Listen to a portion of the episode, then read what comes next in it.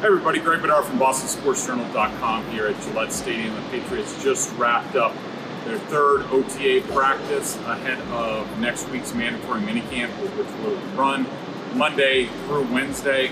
Uh, the headlines out here today, uh, pretty much a jog through pace um, in, in, all respects uh, with the offense and the defense. The defense worked a lot on blitzing, uh, which was good work for the offense.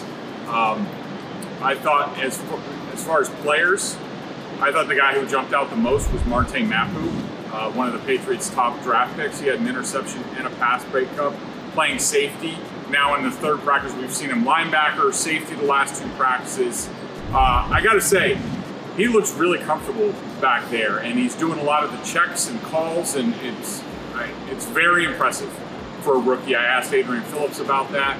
He's in sort of the same boat to see a, a young guy doing that much this early is certainly impressive. An even better sign for Mapu, as soon as the defense broke on the field uh, after the practice, Bill Belichick was right there, said something to Mapu. Uh, they had a nice handshake, and then Belichick and Mapu walked off the field together. Uh, to me, that's a great sign, and, and certainly an indication that very big things are ahead, at least from the Patriots' perspective, when it comes to this young player. He's been extremely impressive so far.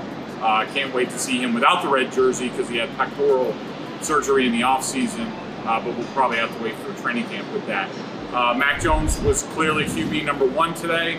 Uh, did a nice job. He was picked off at one point off of a, a tip, uh, Ja'Whaun Bentley to Kyle Dugger. Again, it was jog through pace. Not a ton to, uh, to really glean from an offensive perspective today. It was mostly about showing them looks for the blitzes and how they handle that up front.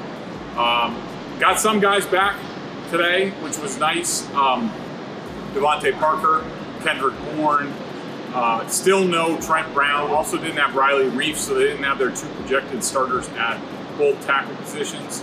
Uh, no Jonathan Jones. Jack Jones stepped up in the quarterback number two role. Christian Gonzalez was back out there. And probably the thing that's going to gain the most headlines today, uh, going forward on Sports Talk Radio, Kendrick Bourne spoke after practice. And uh, I don't have his exact quotes right now because it just happened. But basically, what he said was last season was a completely miserable experience for everybody.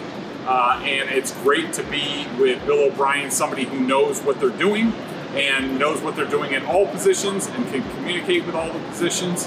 And he was basically like, New Year, new man. I asked him, he looks bulked up. That, that in fact did happen. He's bulked up. He looks like a bigger version of Kendrick Bourne. Um, so definitely interesting comments. Tom Curran gave gave uh, gave Kendrick an opportunity to sort of backtrack from his comments, and instead he actually doubled down on them. So uh, that's it for now from Gillette. We'll see you next week. Stay tuned to Boston Sports Journal for all our coverage. CLNS Media's Patriots coverage is brought to you by FanDuel. New customers get a no sweat first bet up to $1,000. That's bonus bets back if your first bet doesn't win.